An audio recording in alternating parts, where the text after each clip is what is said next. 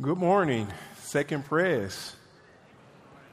My name is Boone. I'm the lead pastor of the Bridge, North County, in the heart of Ferguson, Missouri, which from whom I bring greeting. Also with me today, I didn't say it earlier in service, and I forgot. I am so sorry. My beautiful wife, Tequila. Amen. Of 22 years of marriage, 42 years of friendship or somewhere around that. Uh, first, thanks to Pastor George, my friend, my brother, one of my mentor voices, for inviting me and having me here with you all. Thankful to the pastors and the staff here for all that y'all are doing, for allowing me to come and not only witness the work that the Lord is doing here, but also to be an active participant in assuring that Second Pres will be a place where all different types of people will find welcome. Amen to that? Okay, just for a little quick class participation, I want to ask if there's anybody in the room who's ever been rejected to just simply raise your hand. Just really quickly, if you've ever been, you've ever experienced rejection in any level, just simply raise your hands. We've all felt it, right? We've all experienced it, experienced it. And most of the time, if we're honest, the rejection doesn't come from people who are outside. Rejection doesn't come from people who don't have access to our lives and to our stories. But most of the times we experience rejection, it comes from those whom we are closest with. It comes from those whom we believed or we've had reason to believe that was for us and that was with us.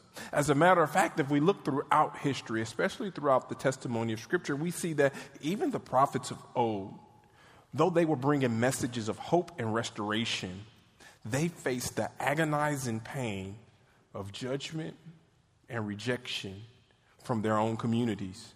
It was just over 50 years ago, Dr. Martin Luther King Jr. spoke out against the injustices that was plaguing America, pleading for Christians to to unite across the racial lines, the color lines.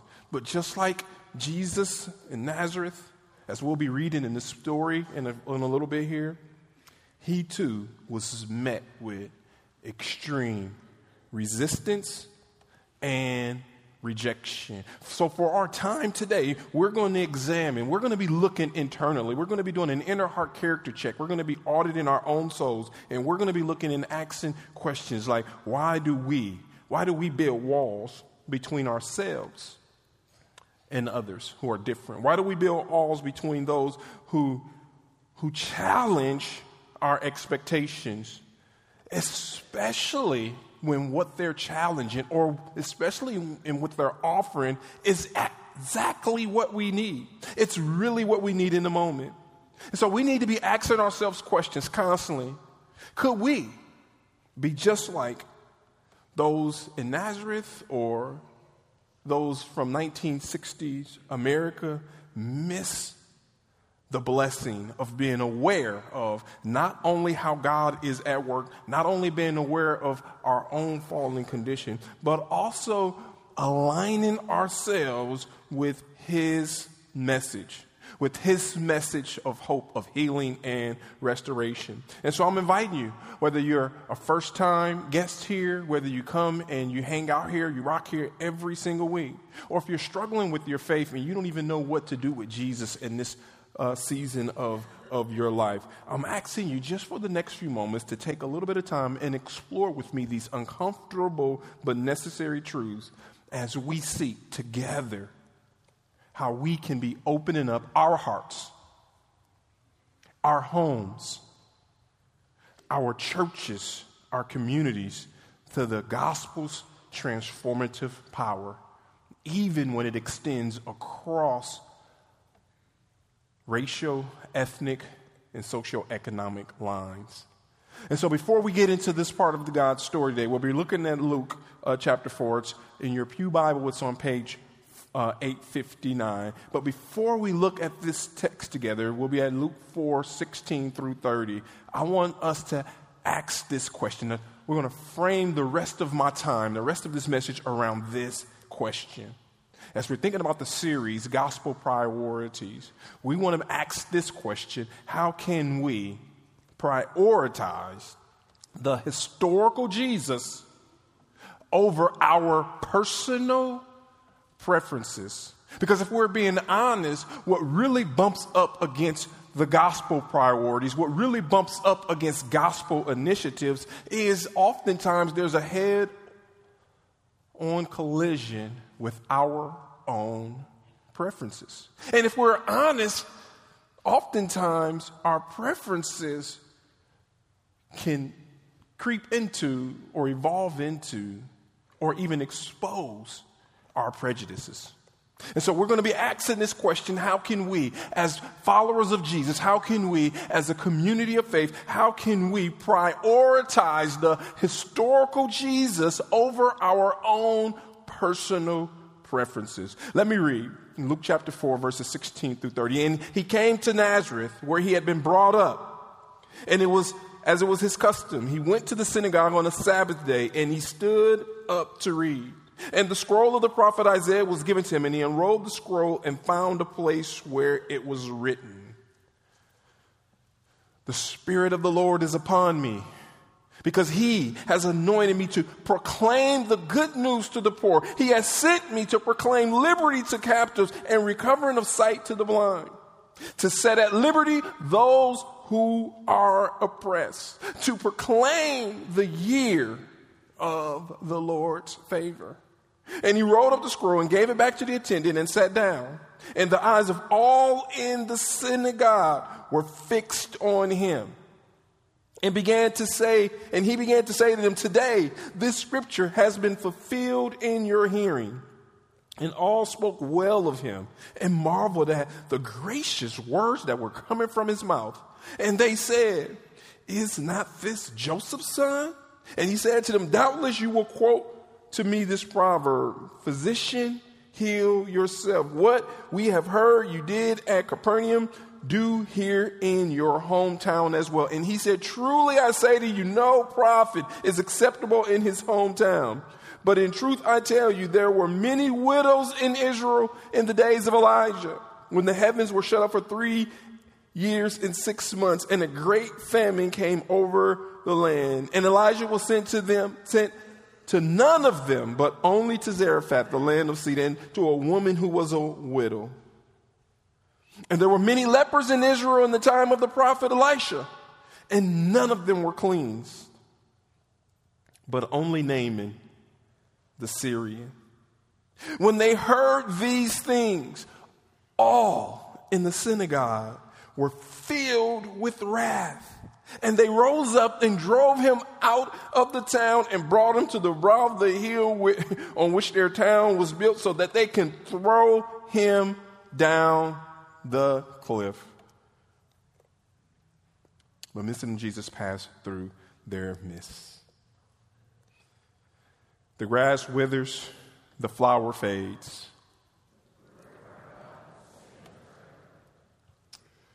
Now, we have to be careful when we're looking at this part of God's story. We have to remember that though this may resonate with some of the 21st century American issues, it's important for us to know that Luke originally wrote this for an audience of both Jews and Gentile Christians in a world where they were being uh, persecuted, in a world where they had nor expected to have any political power at all. As a matter of fact, the influence that they wielded was simply because they took care of the poor. They took care of the sick. They took in the orphans, cared for the, the widows, elevated the voices of women and because in the midst of this very, very complicated and contentious world, they had these Jews and these Gentiles that were doing life together, setting aside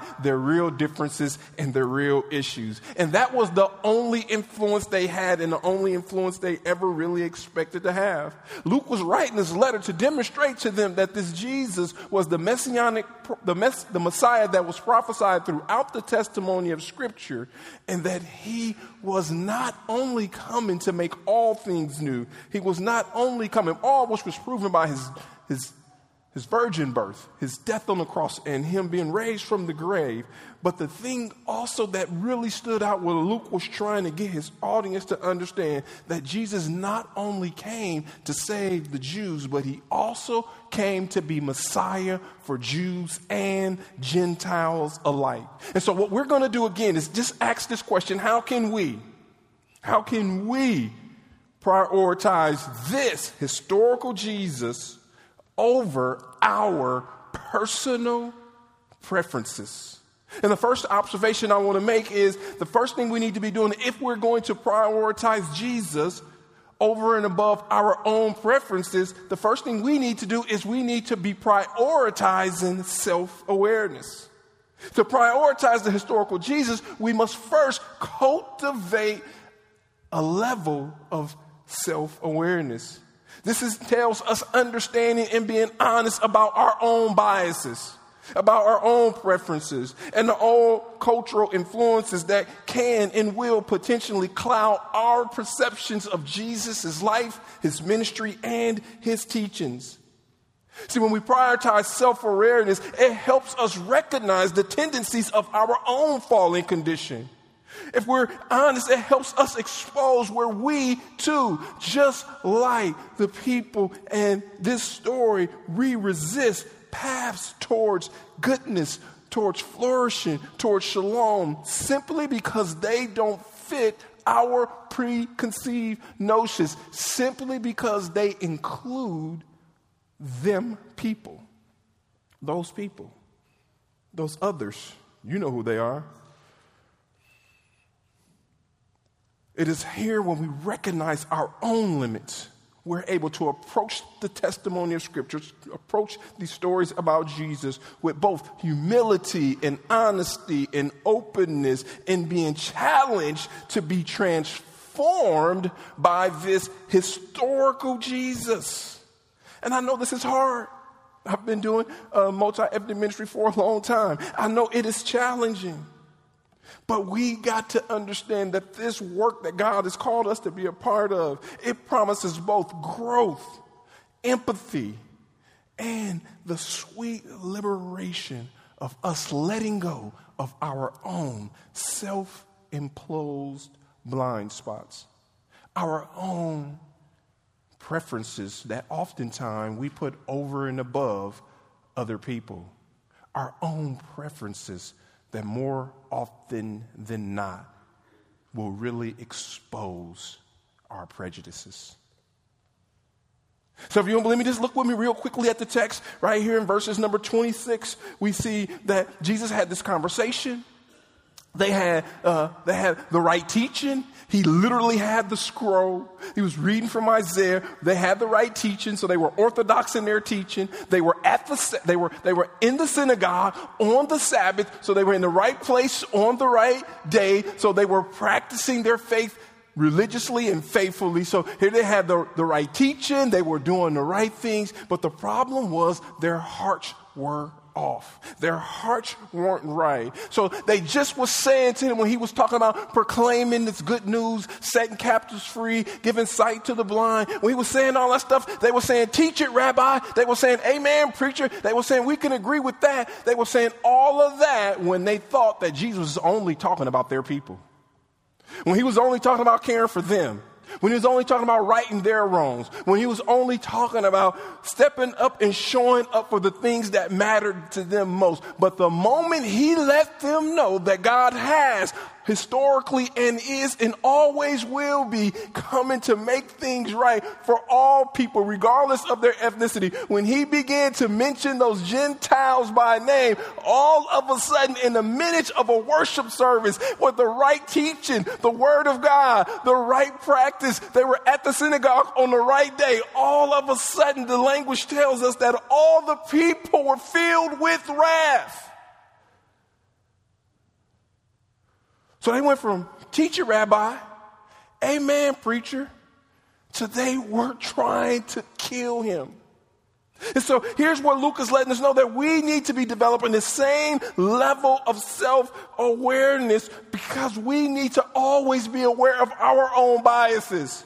We need to know when and where our preferences and our prejudice, when we don't want to rock with Jesus because Jesus is reaching someone else. Those people. As a few weeks ago, uh, my wife was having an outpatient procedure done at a local office in the St. Louis metro area. And there was a young doctor that was taking care of her. relatively nice guy, professional guy. Of course, he's a smart guy, dedicated his life to, to medicine, committed his life to doing this. But a couple things happened during this visit that really began to expose some of the stuff that was going on in my own heart. First thing that happened was when he was doing this procedure, he hit something and she said, ouch. I'm like, okay. And so he gave her more anesthesia.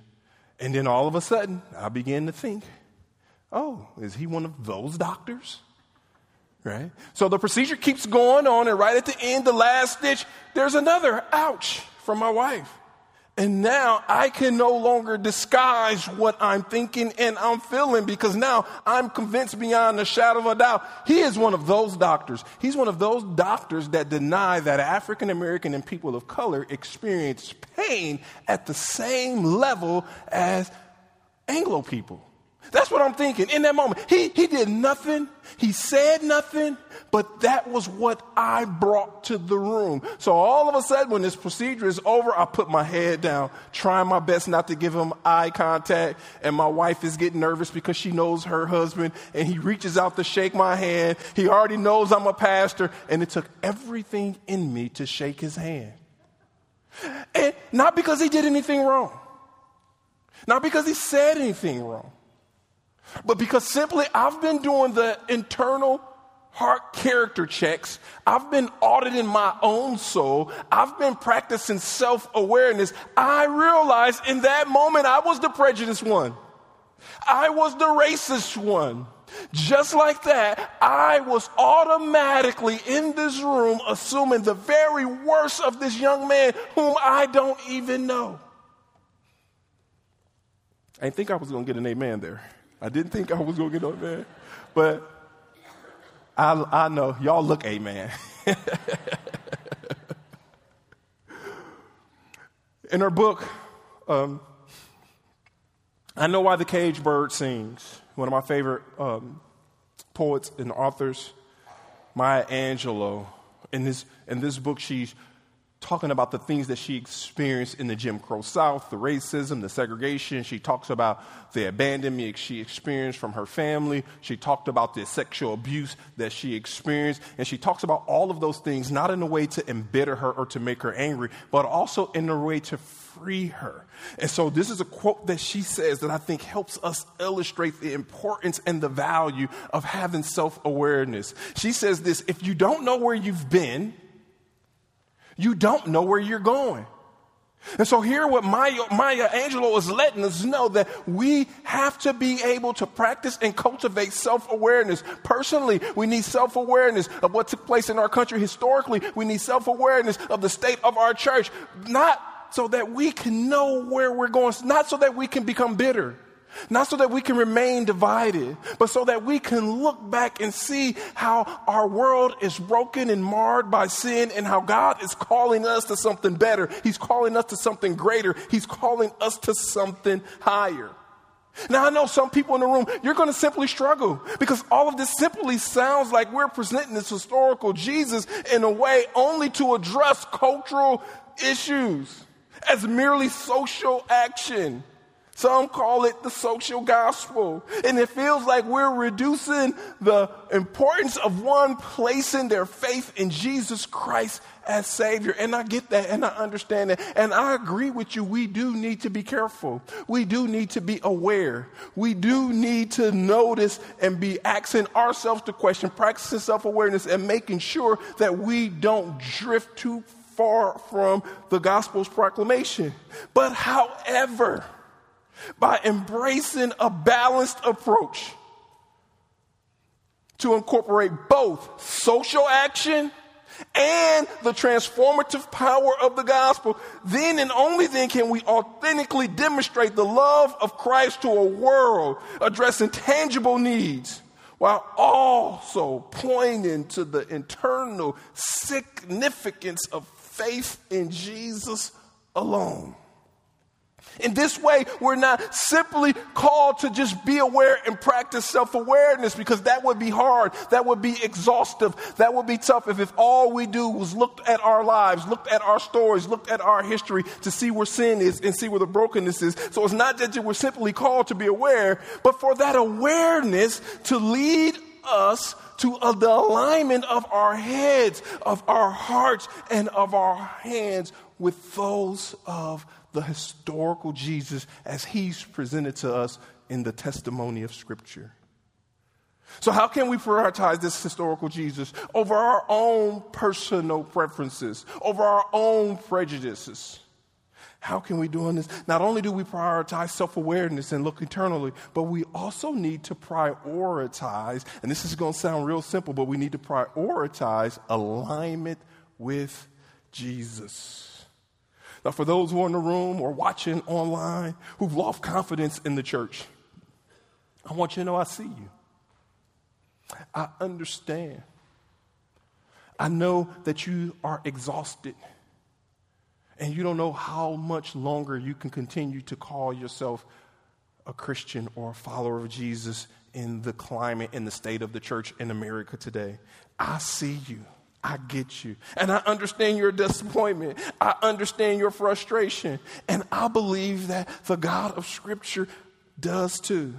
In fact, according to the testimony of Scripture, this historical Jesus experienced the same thing. He experienced being betrayed by the religious leaders of his day, he experienced being betrayed by those who had political power in his day. And so, while we do have plenty imperfections, the body, the church in America has a marred history.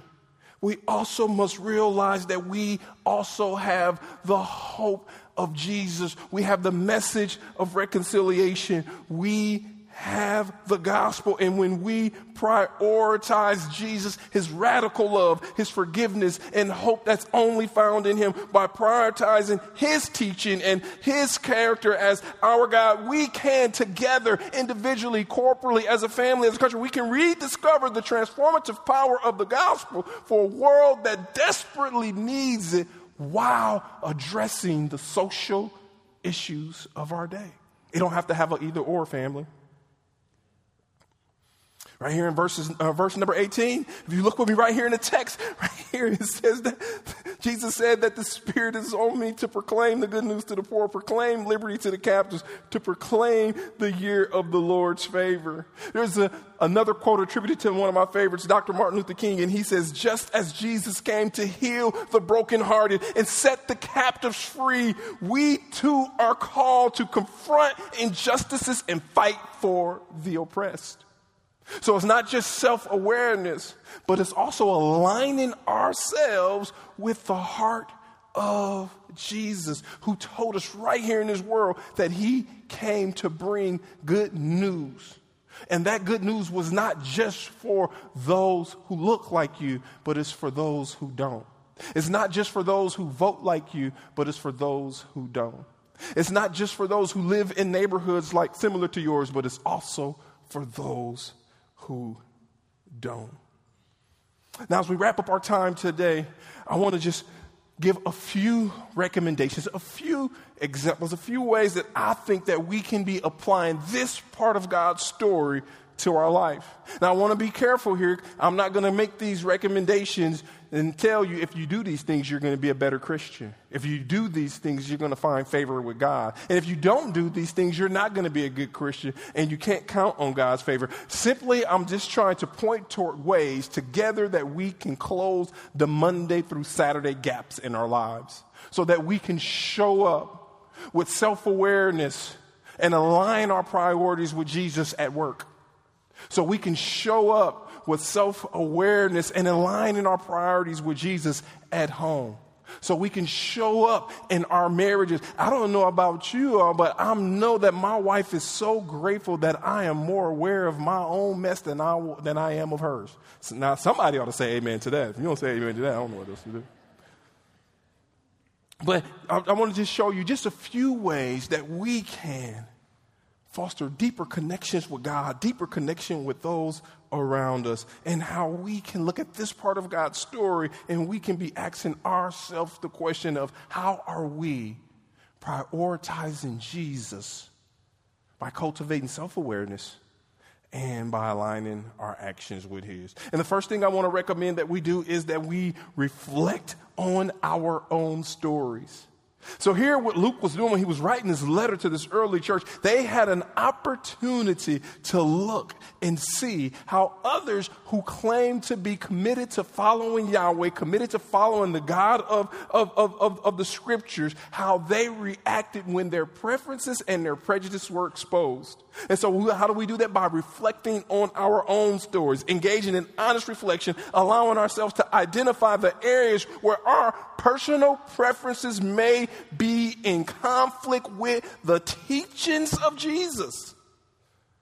Assessing our own attitudes, behaviors, priorities to ensure that they align with the example set by the historical Jesus. Through this level of self reflection, we can actively seek to prioritize Jesus' values over our own preferences and our own prejudices.